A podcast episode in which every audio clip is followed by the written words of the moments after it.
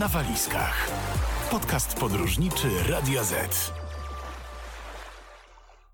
Workaway to portal, który łączy ze sobą wolontariuszy oraz gospodarzy poszukujących pomocy przy różnych projektach. Są to tak zwani hości.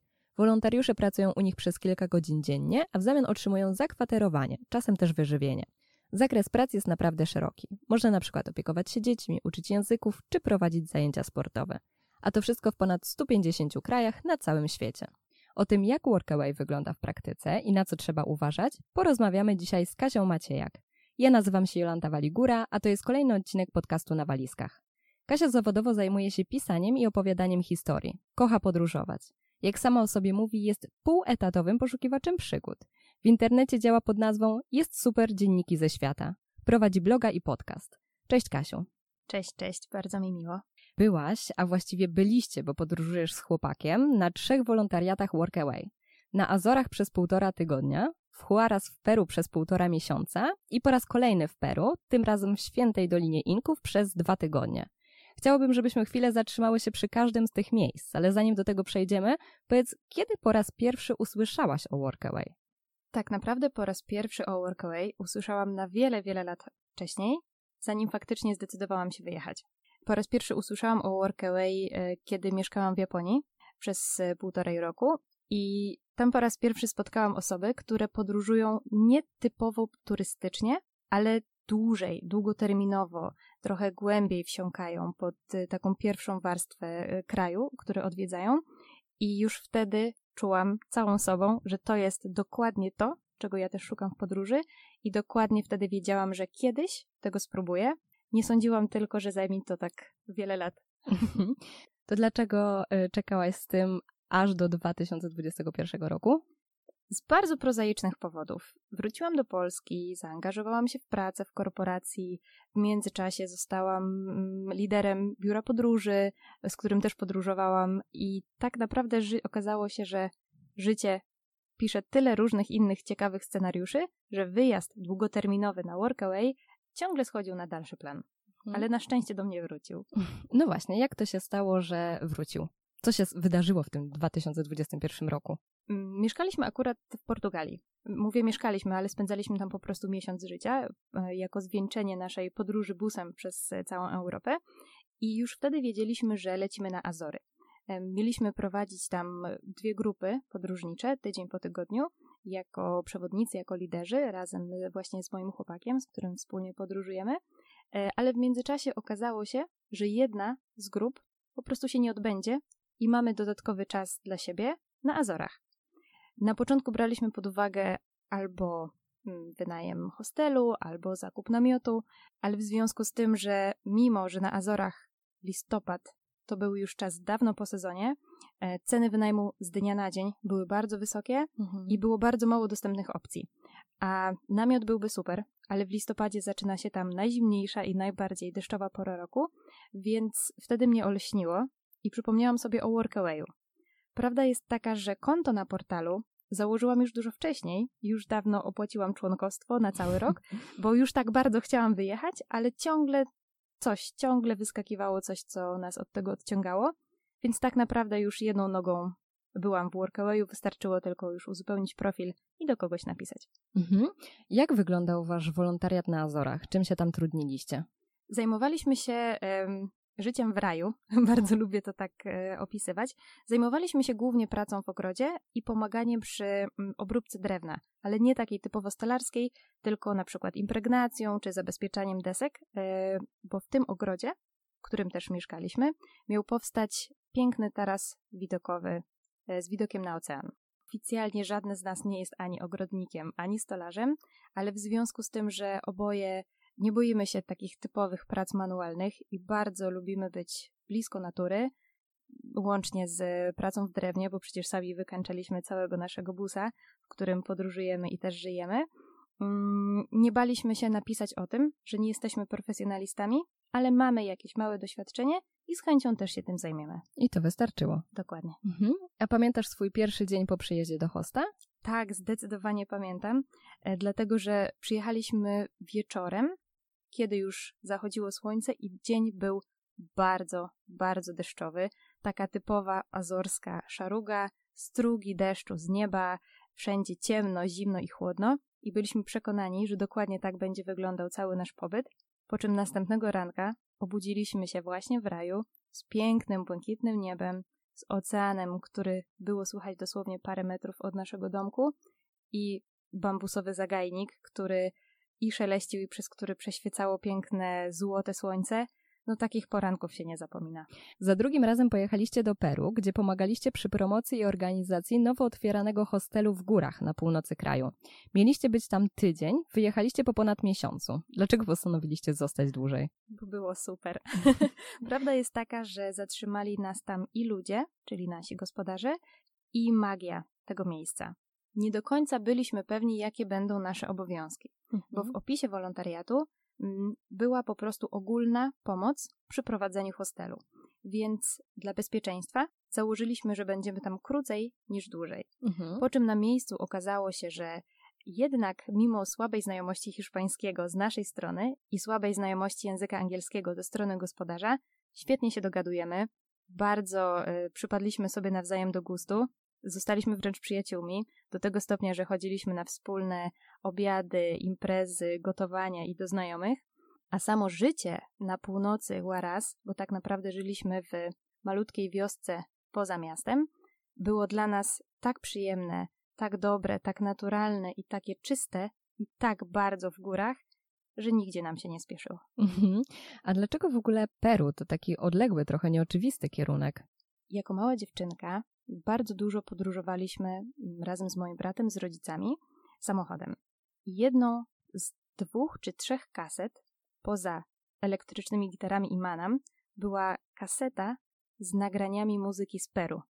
I tych trzech kaset słuchaliśmy na zmianę w kółko i w kółko i w kółko aż do zdarcia. Więc ta muzyka peruwiańska tak mocno kojarzyła mi się z najprzyjemniejszymi czasami momentami mojego dzieciństwa i była dla mnie tak bardzo domem, że gdzieś pod skórą czułam, że prędzej czy później do tego Peru trafię.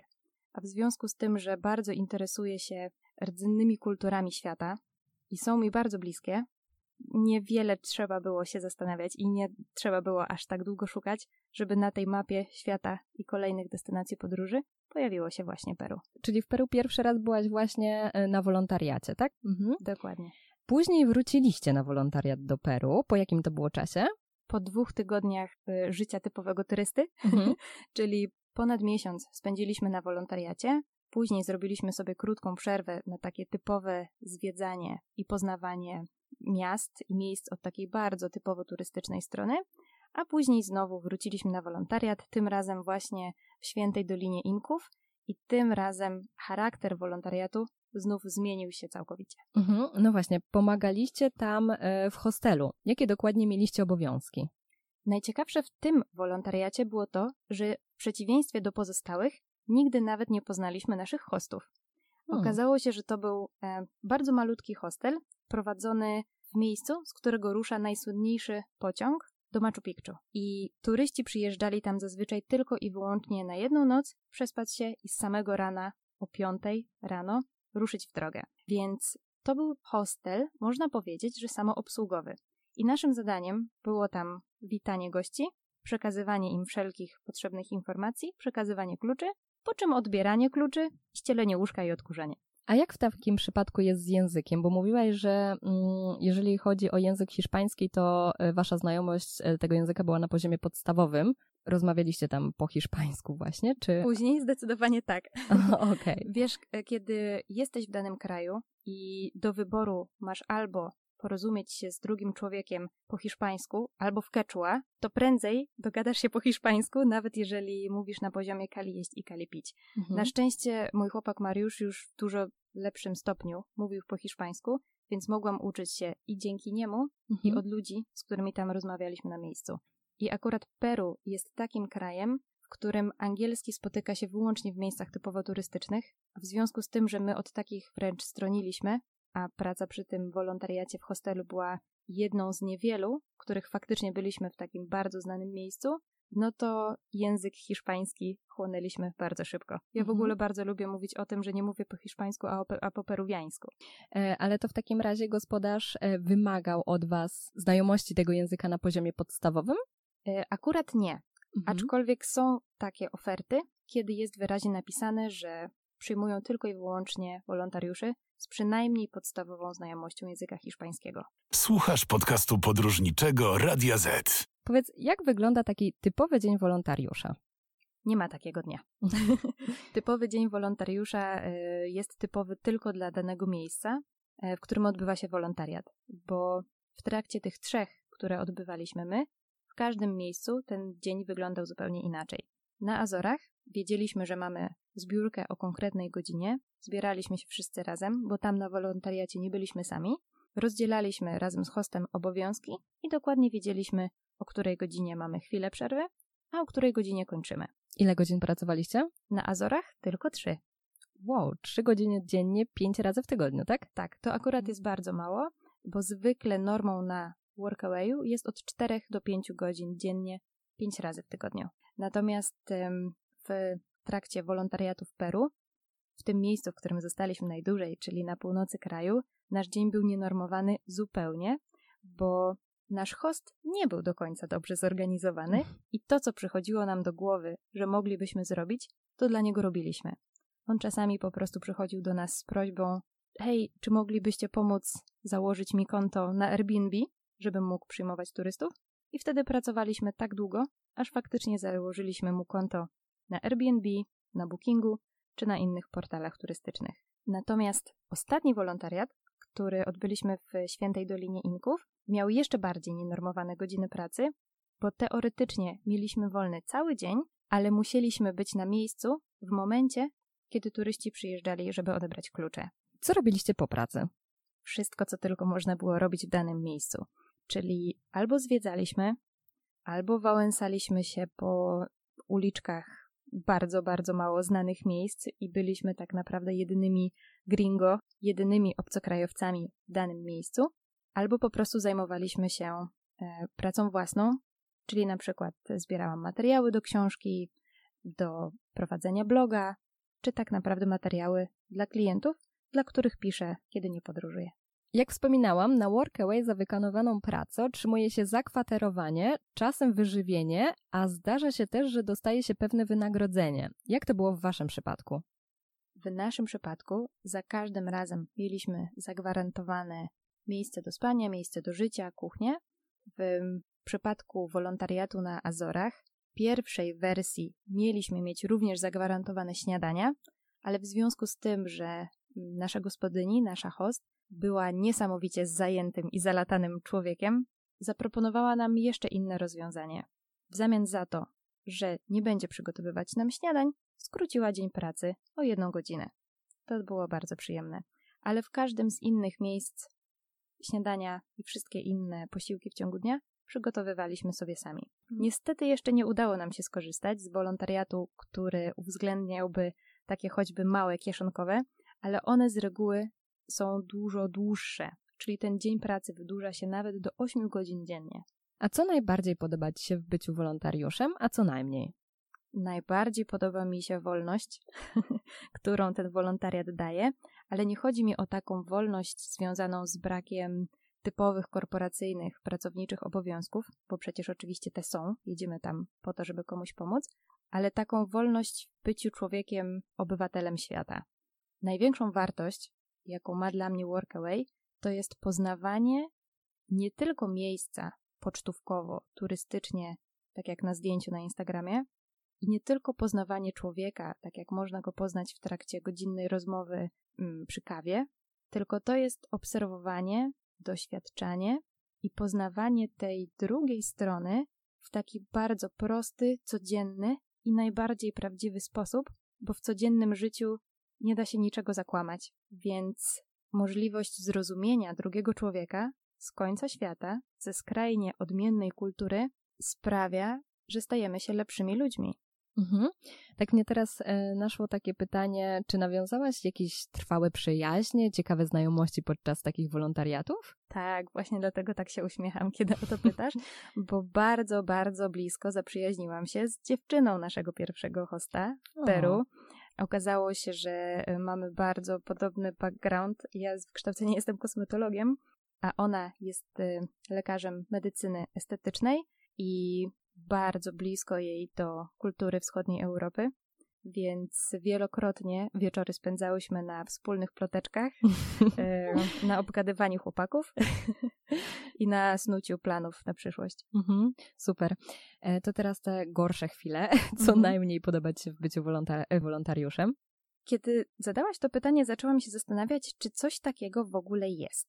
Bo w trakcie naszych podróży i w trakcie naszych wolontariatów nie zdarzyła nam się odpukać, na szczęście, żadna nieprzyjemna, przykra, czy choćby taka zgrzytająca gdzieś z tyłu głowy sytuacja. Ale w trakcie tych podróży spotkaliśmy innych wolontariuszy i to właśnie im zadawałam to samo pytanie, czy kiedyś zdarzyło Wam się coś złego albo nieprzyjemnego, albo czy na przykład przerwaliście wolontariat. I faktycznie spotkałam dziewczynę, która miała bardzo złe wspomnienia z wolontariatu z Afryki. Co prawda nic złego jej się tam na szczęście nie wydarzyło, ale człowiek, który prowadził ten wolontariat, był po prostu bardzo dużym rasistą, ksenofobem i po prostu nie szanował ludzi.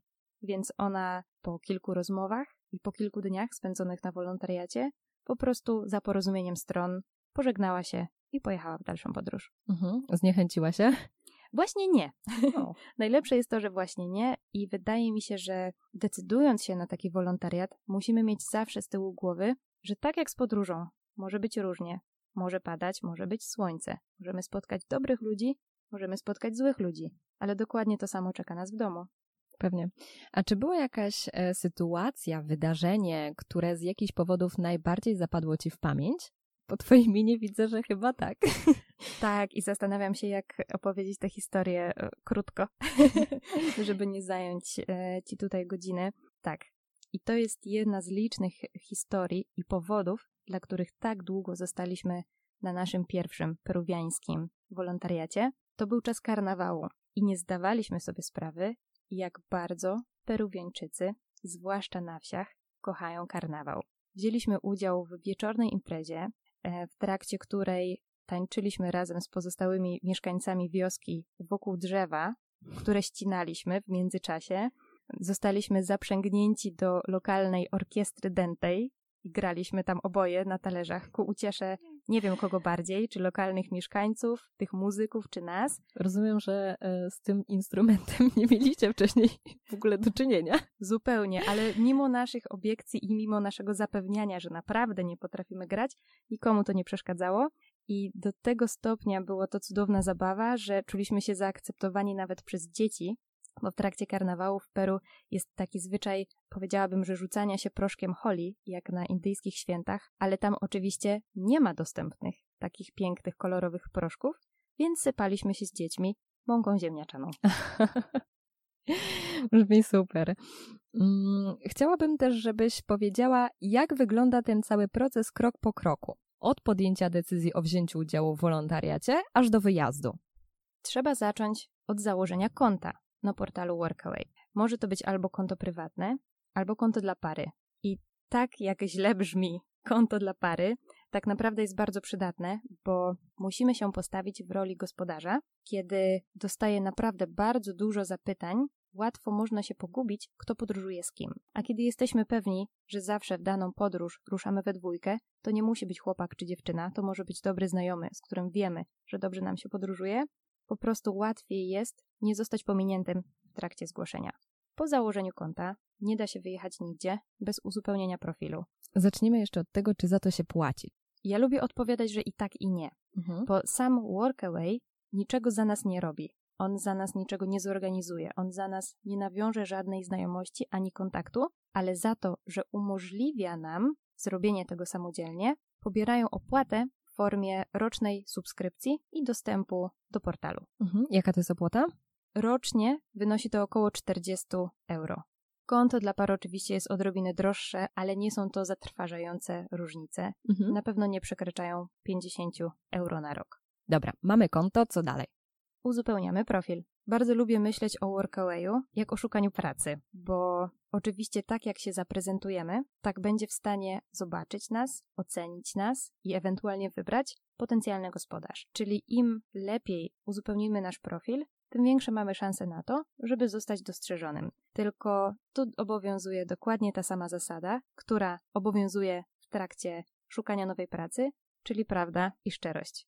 Na wolontariacie nie da się zakłamać rzeczywistości, więc dużo lepiej przyznać się do tego, że coś robimy po raz pierwszy, albo że jesteśmy ogrodnikami czy stolarzami czysto hobbystycznymi, a nie specjalistami, niż zakłamywać rzeczywistość i niż udawać, że jesteśmy kimś innym, bo to i tak prędzej czy później wyjdzie. No tak, pewnie.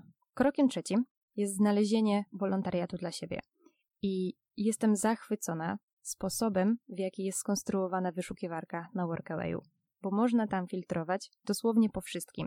Po rodzaju pracy, po typie gospodarza, po długości, jaka jest wymagana, bo czasami gospodarze mogą określić, że przyjmują wolontariuszy na minimalny okres dwóch tygodni, a są tacy, dla których dwa, trzy dni też będą w porządku.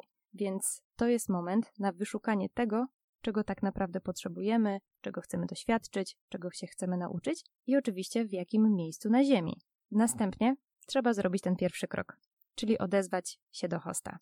Co prawda są takie przypadki, w których to gospodarz jako pierwszy kontaktuje się z wolontariuszem i byliśmy i świadkami takiej sytuacji. Poznaliśmy dziewczynę, która na Azory przyjechała właśnie dlatego, że skontaktowała się z nią pani gospodarz i sami też otrzymywaliśmy takie propozycje od gospodarzy z różnych części świata. Rozumiem, że po prostu wtedy profil danego użytkownika tak bardzo przypada do gustu gospodarzowi, że ta osoba marzy, żeby ta osoba u niego pracowała, tak? E, bardzo, Można tak powiedzieć. Bardzo mi miło myśleć o tym jako o marzeniu. Wydaje mi się, że e, tak, na pewno musi być chemia. Mhm. Musi coś zaiskrzyć między tymi dwoma osobami, żeby faktycznie się odezwać, ale bardzo często jest to po prostu zestaw umiejętności, mhm. które dany wolontariusz ma. W przypadku tej dziewczyny, o której wspomniałam, ona po prostu była z wykształcenia i z doświadczenia ogrodnikiem, mhm. a dokładnie takiej osoby potrzebowała nasza pani gospodarz. Okay. Jednak w pozostałych przypadkach, zwłaszcza kiedy zaczynamy swoją przygodę z Workaway, to my pierwsi musimy zrobić ten krok i to my pierwsi musimy skontaktować się z gospodarzem, na którym nam zależy.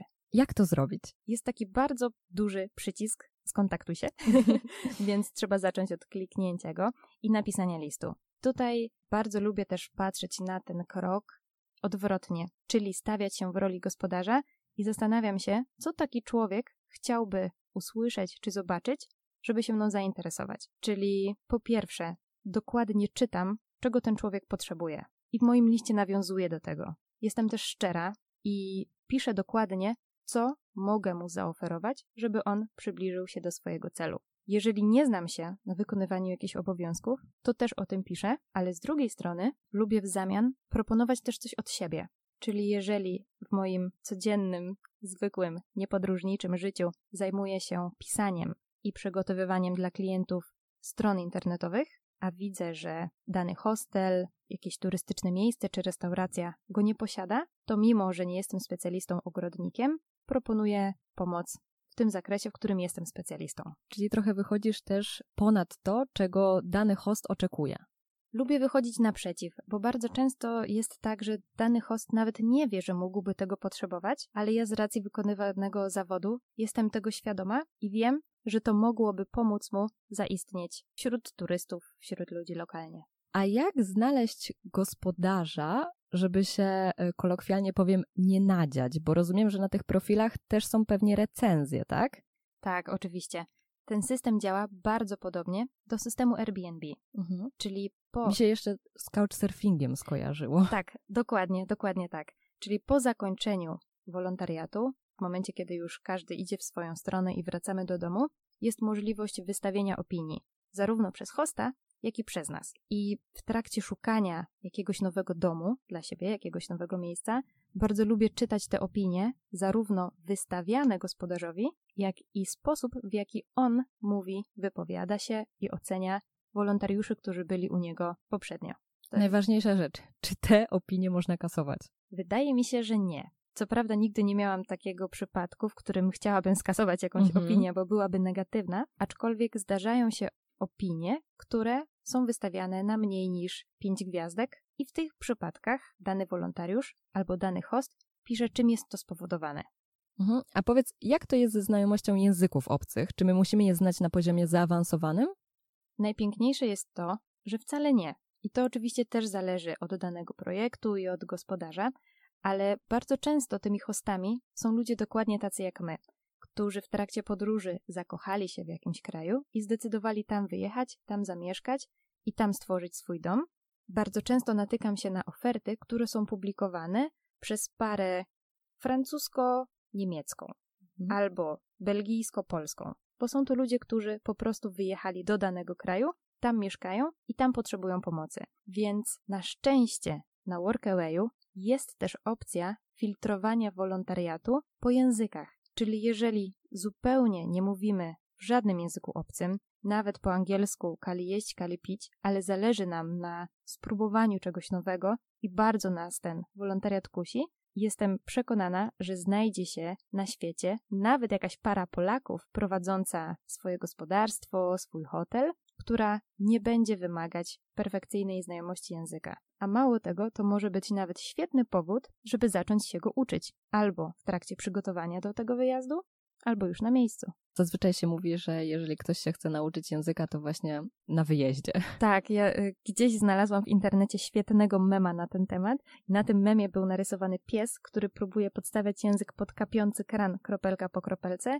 I to jest nauka języka, kiedy mieszka się w domu. A na drugim obrazku był pies, który miał głowę podstawioną pod lejący się hydrant. I to była nauka języka mieszkając w danym miejscu. Zgadzam się z tym totalnie. E, dobra, to tak, napisaliśmy już do gospodarza, załóżmy, że on nas przyjął, zgodził się. Co dalej? No właśnie, nie do końca jeszcze nas przyjął, bo samo napisanie listu i wysłanie go jeszcze niczego nam nie gwarantuje. Prawda jest taka, że bardzo często gospodarze, zwłaszcza w małych mieścinach i zwłaszcza w miejscach nieturystycznych na świecie, nie zaglądają do tego workawaya codziennie i nie odświeżają go tak, jak my odświeżamy Facebooka. Mhm. Więc najlepiej na wszelki wypadek napisać do kilku hostów, napisać do kilku osób i przygotować się na to, że niektórzy odpowiedzą nam albo negatywnie, bo na przykład już są zatowarowani, już mają wolontariuszy, którzy są gotowi im pomóc, albo po prostu nawet nie zobaczą naszej odpowiedzi na czas. Albo im się nie spodobamy. Albo im się nie spodobamy, ale nam o tym nie powiedzą, tylko po prostu nie odpiszą. Świat światem, ludzie ludźmi, to też musimy brać pod uwagę.